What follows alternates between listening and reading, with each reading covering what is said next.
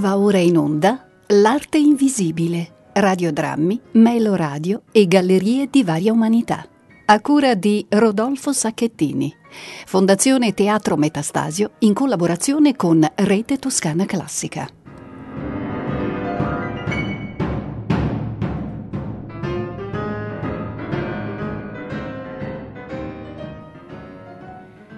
C'è una voce che accompagna la nostra esistenza e plasma la nostra identità, ma che gli altri non possono sentire. È la voce che ci è più familiare, quella che esprime gran parte del nostro discorso interno. È probabile che la stiate usando proprio ora nel leggere questa frase. Quel che è certo è che scrivendola sono stato accompagnato da un monologo interiore. Questo brano è tratto da un recente libro di uno studioso di suoni che si chiama Trevor Cox, dal titolo A ciascuno la sua voce, come parliamo e ascoltiamo, da Neanderthal all'intelligenza artificiale.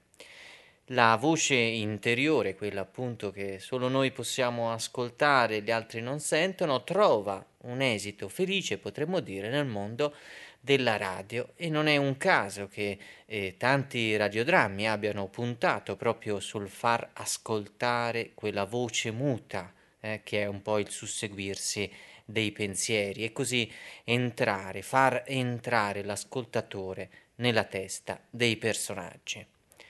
Benvenuti all'Arte Invisibile, radiodrammi, meloradio e gallerie di varia umanità. Io sono Rodolfo Sacchettini e in regia Valentina Marchi. Questo è un progetto realizzato dalla Fondazione Teatro Metastasio, in particolare realizzato dal gruppo di lavoro artistico che è un, è un, gruppo di 15 artisti tra registi, attori e attrici impegnati in molteplici progetti nonostante la sospensione delle attività teatrali aperte al pubblico e, e, tra queste attività abbiamo anche la radio, la produzione radiofonica che per fortuna può andare avanti grazie alla collaborazione di Rete Toscana Classica. Dunque il progetto prevede la messa in onda di ben 16 opere pensate appositamente per la radio, ne abbiamo già ascoltate 4 nei primi due mesi, novembre e dicembre, il resto le ascolteremo oh, nei prossimi 4 mesi, fino ad aprile gli appuntamenti sono 12 e, e si e potranno seguire il primo, il secondo e il terzo mercoledì del mese sempre alle 18.40 eh, queste trasmissioni, queste puntate, queste opere radiofoniche saranno anche caricate su il sito di Rete Toscana Classica e sul sito del Teatro Metastasio. E oggi, oggi ascolteremo tra un attimo Go West, Go North, Go Sud eh, opera radiofonica di Gianmarco Marabini e Carlotta Panza con la regia di Roberto Latini. Le voci sono di Francesco Rotelli e di Paola Tintinelli e la musica di Gianluca Misiti. E abbiamo il piacere di avere con noi al telefono Roberto Latini. Buongiorno. Buongiorno a voi, piacere mio.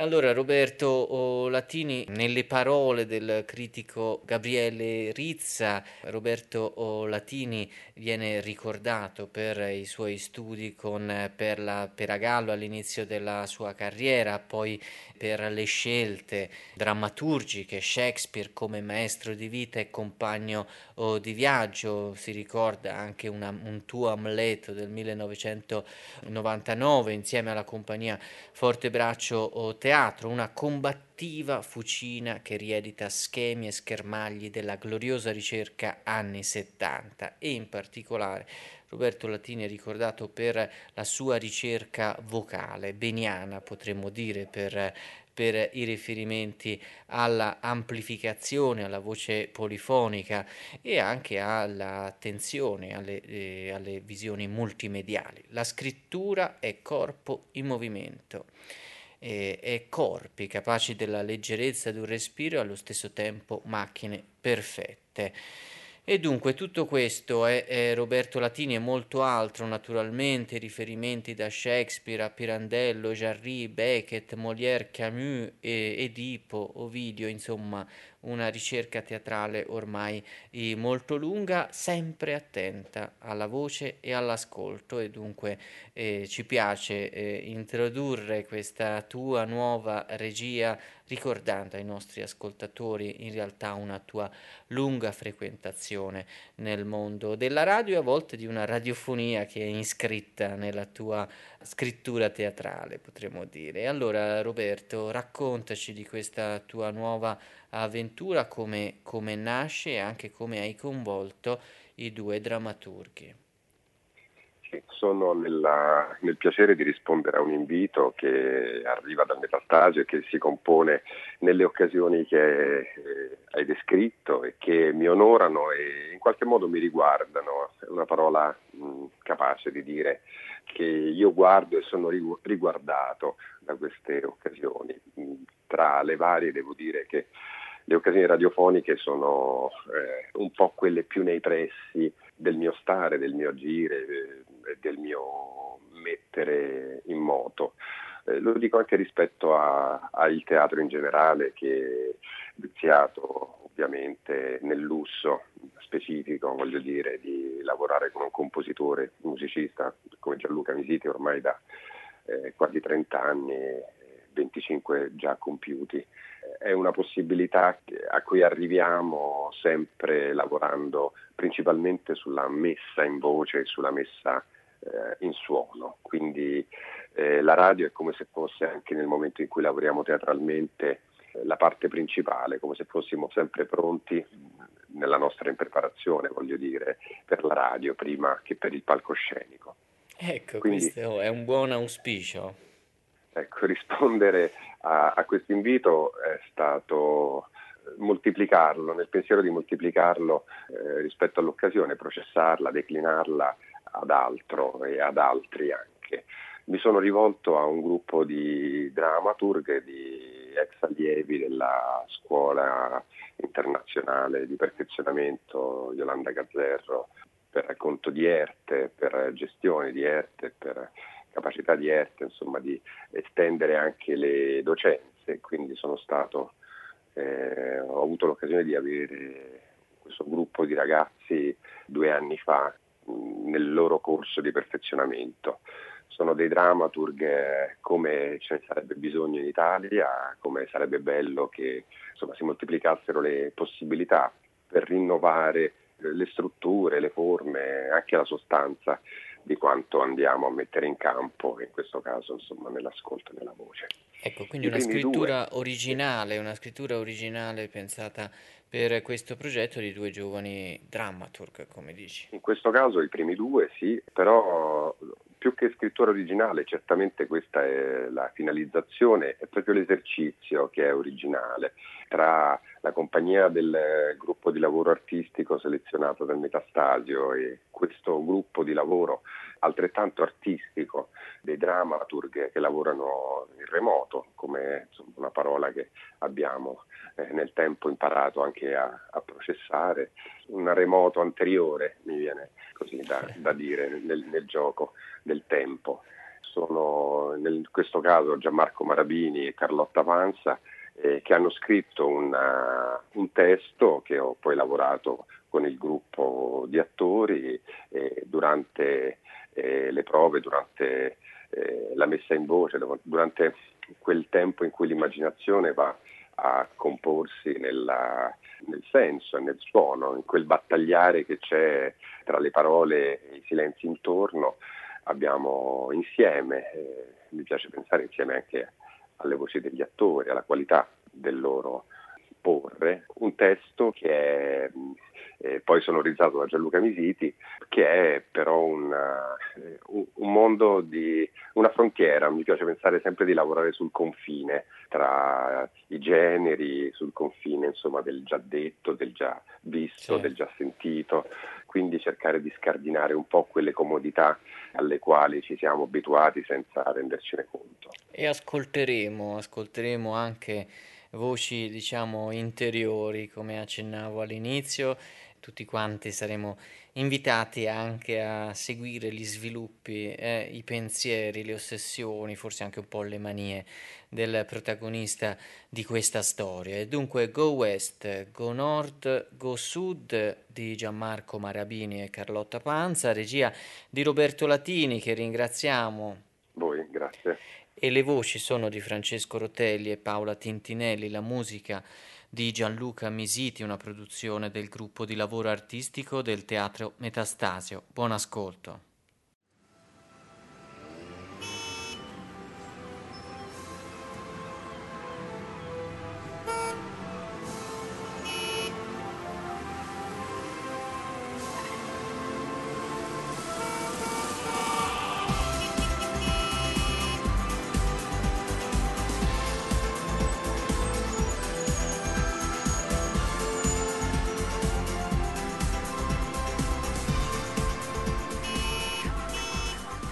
Avere una mappa è fondamentale per sapersi orientare all'interno di una città, di un paese o in astratto dentro a una storia. La mappa è un punto di vista, qualcosa di opinabile, a seconda della posizione da cui la guardi, ma pur sempre qualcosa di estremamente scientifico in fondo, no? Una mappa rispetta i punti cardinali, indica i confini, ti dice dove sono i fiumi e le montagne, le strade e le tratte ferroviarie una mappa antica. Ti spiega come vedevano il mondo in una determinata epoca, quali erano le principali rotte commerciali, migratorie o di spostamento degli eserciti. Le mappe mi sono sempre piaciute. Non solo, le rispetto, le venero. Quando a scuola ho le ore di storia e geografia so che sarà una bella giornata, perché potrò fare lezione davanti a una mappa o dire Aprite il libro a pagina 10, guardiamo insieme i confini della Germania medievale. Anche ora ho davanti a me una mappa. Sto correggendo un compito di storia che ho fatto lunedì. È una mappa del mondo muta. Una di quelle dove c'è tutto, confini, fiumi, laghi, montagne, eppure non sai cosa sia cosa, perché non è riportato nemmeno un nome, continenti compresi. Sopra questa mappa muta ho chiesto alla classe di disegnare le rotte della tratta degli schiavi. Nel compito di Lucia Varani, tre frecce blu tracciano una triangolazione che solca l'Atlantico, collegando Europa, Africa, Centro America. Ma poi la osservo meglio. Lucia Varani ha cancellato quelle linee con un tratto ondulato, frettoloso, e accanto ha scritto no. Le ha rimpiazzate con altre tre, di colore rosso, questa rotta non arriva mai in Europa. Parte da un altro continente, l'Africa. Approda in Sud America. Risale fino agli Stati Uniti, più o meno all'altezza di New York, e da lì ritorna in Africa. Appena sotto il Sahara, tra il Camerun e l'Etiopia, proprio sulla linea dell'equatore, dentro la sagoma dell'Africa, la mia allieva ha scritto Europa. E poi ha calcato a fianco un sì. Ecco, per prima cosa ho pianto? Poi ho fotografato la mappa e l'ho inviata al gruppo WhatsApp dei colleghi. Abbiamo riso. Commentato l'ignoranza della studentessa. Ci siamo fatti prendere la mano e abbiamo condiviso. Via vocali. Tutti gli altri errori che avevamo sotto mano sulla scrivania. Che tristezza alle nuove generazioni. Che tristezza alle famiglie. Che tristezza alla scuola. WTF. What the fuck? La prof di inglese non si riposa mai. Che tristezza la prostituzione allo stipendio fisso. Già, Vero. D'accordo. Ovviamente alla ragazza ho dato 4. Il buonismo istituzionale non ci fa scendere sotto, in fase preadolescenziale. Cioè? Quando le ho riconsegnato il compito ci è rimasta molto male. Cioè? Le ho detto anche io. Cioè? Poi ho dimenticato tutto e siamo passati al capitolo successivo. Eh, Fino a quando è arrivata la fine della scuola.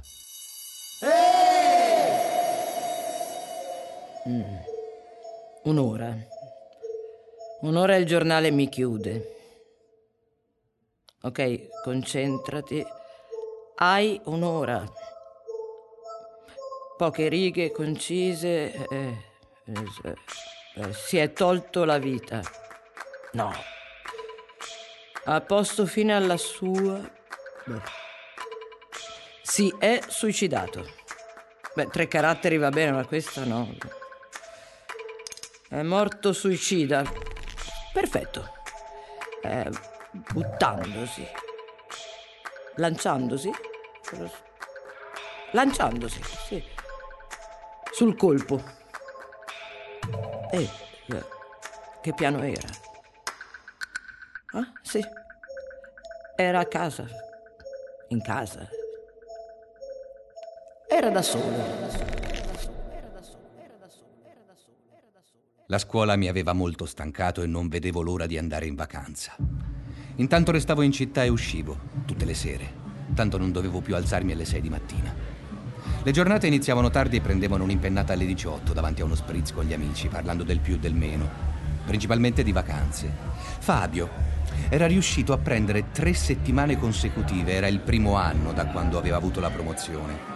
Voleva andare in Giappone con Valeria, ora che poi Matteo era abbastanza grande da prendere l'aereo. Marco e Maria avevano, come tutti gli anni, le due settimane a Sharm, ma stavano pensando di provare la Polinesia. Rocco, il solito hippie, voleva fare il sud-est asiatico in solitaria. È da anni ormai che si cerca fra l'India e il Tibet. Io non ci avevo ancora pensato. Intanto a luglio avrei fatto qualche giornata al mare da mia madre come al solito. E poi avrei deciso per agosto. Gli altri mi dicevano che era già tardi per prenotare, ma non ho mai amato dare un prezzo alla calma. Quindi ho ordinato. Un altro spritz.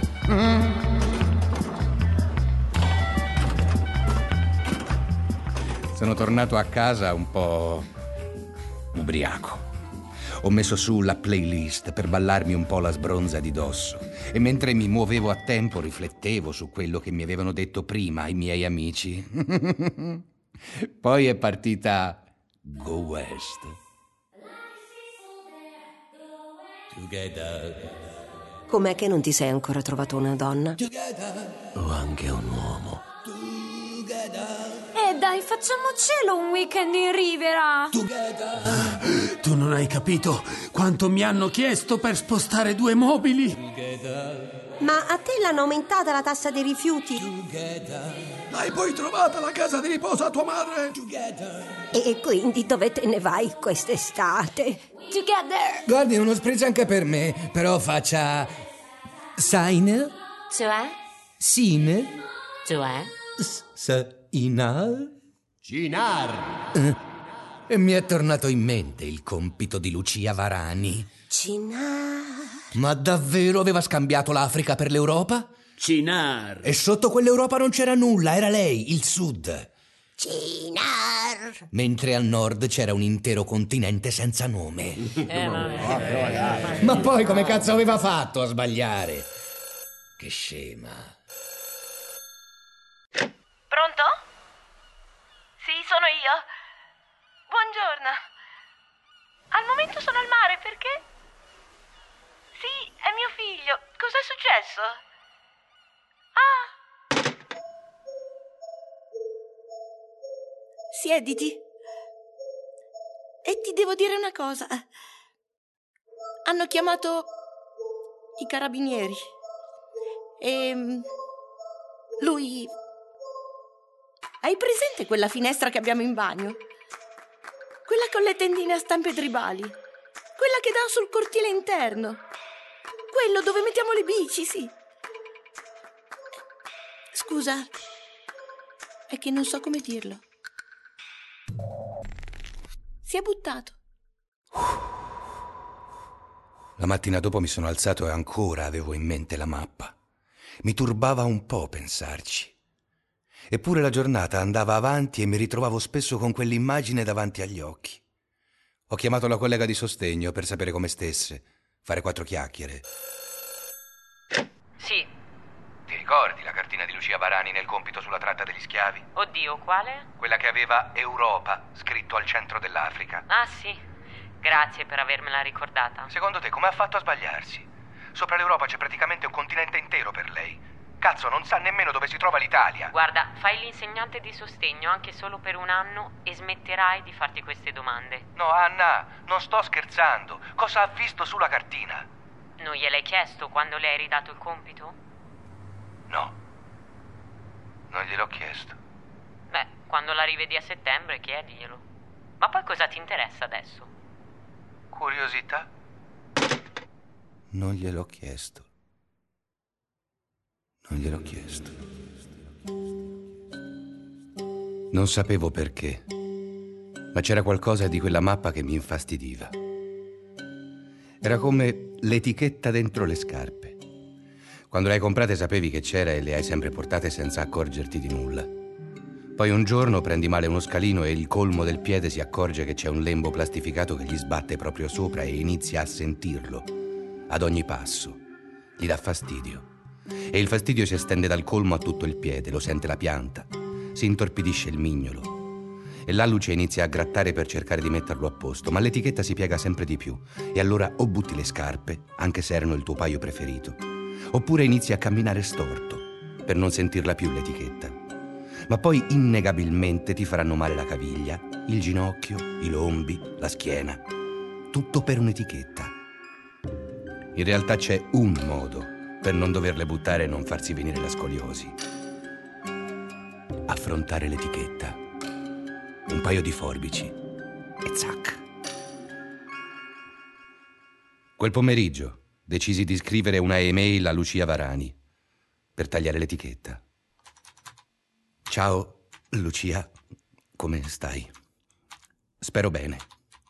Spero che le tue vacanze stiano procedendo serenamente.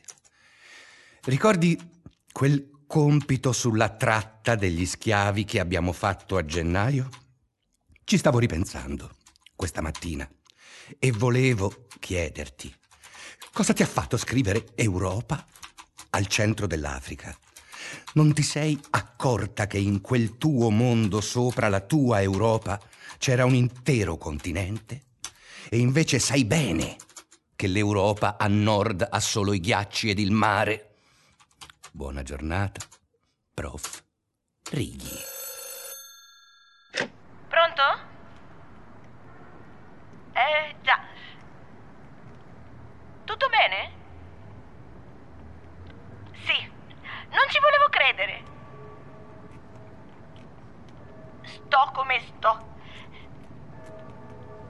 Proprio così. Ci vuole un bel coraggio per fare una cosa del genere. Io me l'immagino che... E dire che aveva avuto un comportamento normalissimo la sera prima, con noi. A dire il vero, eh, lo spritz l'aveva avanzato. Lo spritz. Lo spritz. Ecco, forse l'unica cosa che... Ma proprio non ce ne siamo resi conto, te l'assicuro. No, ma lui era fatto così. Ecco, magari non era che... So, eh, io? No, non avevo notato grandi cambiamenti. Chi poteva immaginare? Era così anche da bambino. Eh. Mi va benissimo così. Andava al suo ritmo. Ecco, lui magari non sarebbe diventato, che ne so, eh, ma comunque aveva noi. Aveva finito l'università, si era trovato un lavoro. Ma sì, lui era un po' ansiosetto. Ma per il resto, eh, che... Eh, sì, sai com'era. Eccentrico. E quando si faceva allungare tutte le camicie e accorciare tutti i pantaloni e quando tagliuzzava le etichette delle scarpe. Sì, Ma da lì a fare quello che ha fatto, che... Chi te l'ha detto? Noi l'abbiamo saputo il giorno dopo. Ormai si erano fatte le 18. Quindi ho finito di prepararmi e sono uscito. Solito locale, soliti amici, nuovo spritz. Ho provato anche io quello Cinar. Ogni tanto buttavo l'occhio al cellulare per controllare se mi fosse arrivata la risposta di Lucia, ma nulla. Quella sera ho bevuto di più di quella precedente e nonostante tutto l'alcol, una volta tornato a casa non sono riuscito ad addormentarmi. Sono andato al PC. Mi sono guardato un episodio di Breaking Bad e ogni tanto capitavo nella casella di posta elettronica e ricaricavo. Ma era luna passata e sapevo che non ci avrei trovato nulla. Mi sono masturbato un paio di volte per stancarmi. Quindi ho spento il PC e mi sono messo a letto verso le due e mezza. Ma sono rimasto sveglio, a pensare un bel po' all'Africa, Europa. Africa, Europa, Africa, Europa, prima di prendere finalmente sonno. Alle otto ero già in piedi. Avevo dormito male. Ho acceso immediatamente il cellulare. Nessuna mail. Allora mi sono fatto una sega. Mi sono alzato e ho iniziato a vagare per casa. Stavo un po' sul divano a guardare la TV e ogni mezz'ora m'alzavo a controllare il telefono. Poi mi rimettevo a posto, spegnevo la TV e provavo a leggere, ma non riuscivo a concentrarmi. Riaccendevo la TV Facevo un po' di zapping. I programmi della mattina sono la cosa più merdosa che la modernità abbia mai inventato. Controllavo il cellulare e cambiavo canale. Mi sono fatto un tè e ho cambiato canale. Controllavo la mail e mangiavo due biscotti, poi Rai 3, Rete 4, canale 5. Una notifica della casella di posta alle 10.33. L'ho aperta. Era il documento per richiedere le ferie della segreteria della scuola. Ho chiamato. Rocco, per sapere che stesse facendo. Giovedì è il suo giorno di riposo. Allora mi sono vestito e sono andato a prenderlo, lasciando il cellulare a casa per non essere tentato. Ho tirato la giornata più a lungo che potessi e sono tornato dopo mezzanotte, col desiderio di correre verso il telefono e controllare le notifiche. Chiamate, WhatsApp, Telegram. Non me ne fregava un cazzo se mia madre mi aveva cercato. Sono andato dritto alla posta. Non c'era nessuna email di Lucia Varani. Ho lanciato il cellulare sul divano e ho aperto il PC. Magari l'app non si era aggiornata, ma anche dal browser non ho trovato nulla di suo. Allora le ho riscritto. Ciao Lucia, sempre io. Scusa l'orario, ma ho visto che non hai ancora risposto alla mail di ieri. Avrei davvero bisogno che tu lo facessi. Grazie. Buonanotte, prof. Righi. Tutta la mattina successiva l'ho passata tra il cellulare ed il computer ad aspettare la sua mail. Ma Lucia non mi rispondeva. Allora a mezzogiorno ho chiamato a scuola per farmi dare il numero di casa e ho telefonato. Mi ha risposto la madre. Pronto? Mi scusi se telefono, ma avrei bisogno di parlare con Lucia. Pronto? No, non è urgente. Può aspettare. Pronto? Non c'è, non c'è, nemmeno bisogno che mi richiami quando torna. Le dica solo di controllare la mail e di rispondermi. Grazie. Pronto?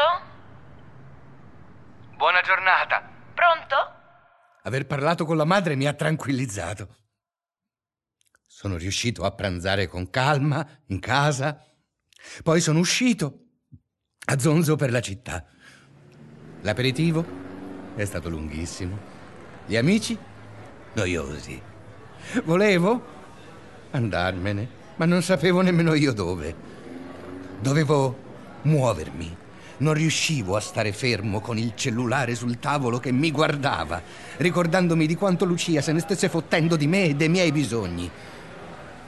Me ne sono andato e mentre tornavo a casa mi è venuto in mente di aprire il sito delle pagine bianche.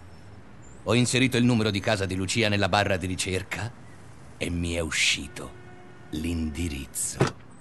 Ho preso la macchina e ci sono andato. Erano da poco passate le 22 quando sono arrivato di fronte al palazzo dove abitava. Sono sceso e sono andato al citofono. Il suo cognome era al terzo piano. Sono tornato in macchina ad osservare la fila di finestre del terzo piano. Alcune erano accese. Fra quelle c'era la finestra di Lucia. Era in camera sua. Sdraiata sul letto, me la figuravo. Col pigiamino stretto stretto. Il telefonino in mano a scrivere alle amichette, a fare loca. A dire quanto si fosse divertita quel giorno al parco col ragazzetto con cui usciva, invece che rispondermi. Magari sì, in quel momento si stava anche sentendo col ragazzetto, si mandavano i selfie in reggiseno con le linguacce. E io, lì sotto, preso per il culo, tenevo in mano il cellulare, aspettando una qualche notifica, sperando che avesse finalmente considerato anche me, ma lei le mail non le apriva. Io ormai non esistevo più per lei da quando la scuola era finita. Allora mi è venuta un'idea. Ho aperto Telegram. Sono andato sulle impostazioni per rendere visibile il mio dispositivo e cercare gli utenti in zona. Magari avrei trovato Lucia e le avrei potuto scrivere, dirle che ero lì sotto casa sua, chiederle di scendere, che le volevo parlare. Ma non c'era nessuno con la sua foto e il suo nome. Quindi le ho scritto una nuova mail. Lucia, non puoi ignorarmi per sempre. Non puoi. Venti minuti dopo aver visto spegnersi l'ultima luce del terzo piano, sono tornato a casa, senza aver ricevuto risposta. A casa. Ti prego, vieni a dormire. Dammi quel pezzo di carta. Tanto è inutile che provi a trovarci un significato. Non ce l'ha. Sai cosa facciamo? Noi lo. lo mettiamo sotto il cuscino. Così. Così ce lo teniamo vicino. Ancora un po'. Non siamo cattivi genitori. Pensa. Ieri c'era ancora. Anche l'altro ieri. Anche stamattina, mentre facevamo colazione. Lui c'era ancora. Ma io non ho sentito niente quando è successo. Cosa. Cosa stavamo facendo prima che ci chiamassero? La mattina dopo, alle sette, ero di nuovo lì davanti. Sono rimasto fermo. Fino a quando ho visto uscire il padre dal portone e qualche ora dopo la madre. Allora sono corso al citofono. Ho suonato ma non mi ha risposto nessuno. Ho aspettato qualche minuto e ho citofonato ancora. Silenzio. Lucia, so che sei in casa, apri. Ho bisogno di parlarti. Ti prometto che dopo averti fatto una sola domandina me ne vado e ti lascio libera. Ho alzato lo sguardo verso le finestre e mi è sembrato di vedere Lucia che scostava una tenda per guardare la strada. Ho suonato nuovamente due o tre volte. Lucia, apri cazzo! Un passante si è voltato a guardarmi. Sono risalito in macchina ad aspettare. Gli occhi fissi sulla finestra di Lucia. Poco dopo è rincasata la madre. Ho guardato un'ultima volta la finestra. Ho notato qualche movimento. Poi ho acceso il motore e sono partito. Ho parcheggiato qualche strada più in là e sono tornato il più in fretta possibile verso la via. Mi sono guardato un po' attorno e ho trovato quello che mi sembrava un angolo cieco, da cui potevo osservare il portone del condominio senza essere visto. Neanche una mezz'oretta ed è uscita. Lucia. Lucia. Lucia. Lucia. Lucia. Lucia. Lucia Varani. Lucia. Lucia. Lucia. Mi sono appiattito dietro l'angolo, sbirciandola mentre risaliva la strada. Ho iniziato a seguirla da lontano, lentamente, controllando che non ci fosse la madre alla finestra. Quando ha girato l'angolo ho affrettato il passo per non perderla di vista. Ho voltato l'angolo anche io e l'avevo davanti a me. Andavo sempre più veloce ed ero quasi arrivato a sfiorarle lo zainetto quando lei deve avermi intuito dietro la sua schiena e si è voltata. Mi ha visto con un urlo e ha iniziato a correre. Mi sono lanciato dietro di lei, ma era veloce e molto più leggera di me, silenziosa. Usava tutto il fiato che aveva per correre mentre io dietro le gridavo Fermati! È inciampata ed è caduta. Nemmeno il tempo di realizzarlo e io le ero sopra. L'ho afferrata per le spalle e l'ho voltata a Lucia Varani. A quel punto l'ho vista per la prima volta. Era una bambina. Addosso una maglietta con disegnata una fragola di glitter. La pancia più grande del seno, in lacrime. Perché? Lucia.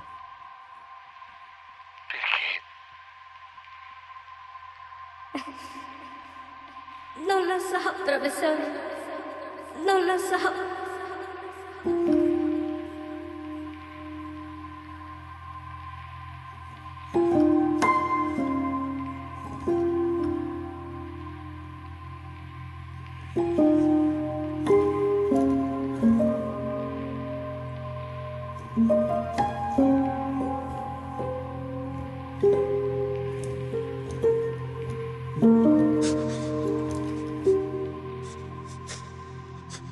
Dieci minuti. Dieci minuti. Ultimi dieci minuti e arrivo. A casa. Casa. Forza. Forza. La scarpa cazzo, maledetta etichetta. Non importa. Non importa. Sono quasi Sono a casa. quasi a casa. Che caldo. Che caldo. Respira. Respira. Tieni il ritmo. Tieni il ritmo. Che sete. Che sete. Ce la puoi fare. Ce la puoi fare. Quasi arrivato. Quasi arrivato. Respira. Manca poco. Respira. Voglio Voglio morire. morire. Dai. Dai. Ultimo, ultimo sforzo. sforzo. Mi guardano tutti. Mi guardano tutti. Sono troppo Sono sudato. troppo sudato. Che schifo. Dai che ci sei quasi. Dai che ci sei quasi. Poi una bella doccia. Anzi, prima bevo, Respira. poi mi lavo. Cinque minuti. Non mi devo fermare. Chiavi. Chiavi, Porta. porta, portinaio. Salve. Salve. Respira. Mi ha visto che sono sudato. Ultimo scatto. Ultimo Le scatto. scale. Le scale. Tre gradini alla volta. Salgo, Tre gradini alla volta. salgo. Salgo. Salto. Chiavi, Salgo. porta, Salto. casa. Non Chiavi. fermarti. Cucina, Porta. bagno, Casa. finestra. Salto, Non fermarti. salto, Finestra. Salto. salto, salto,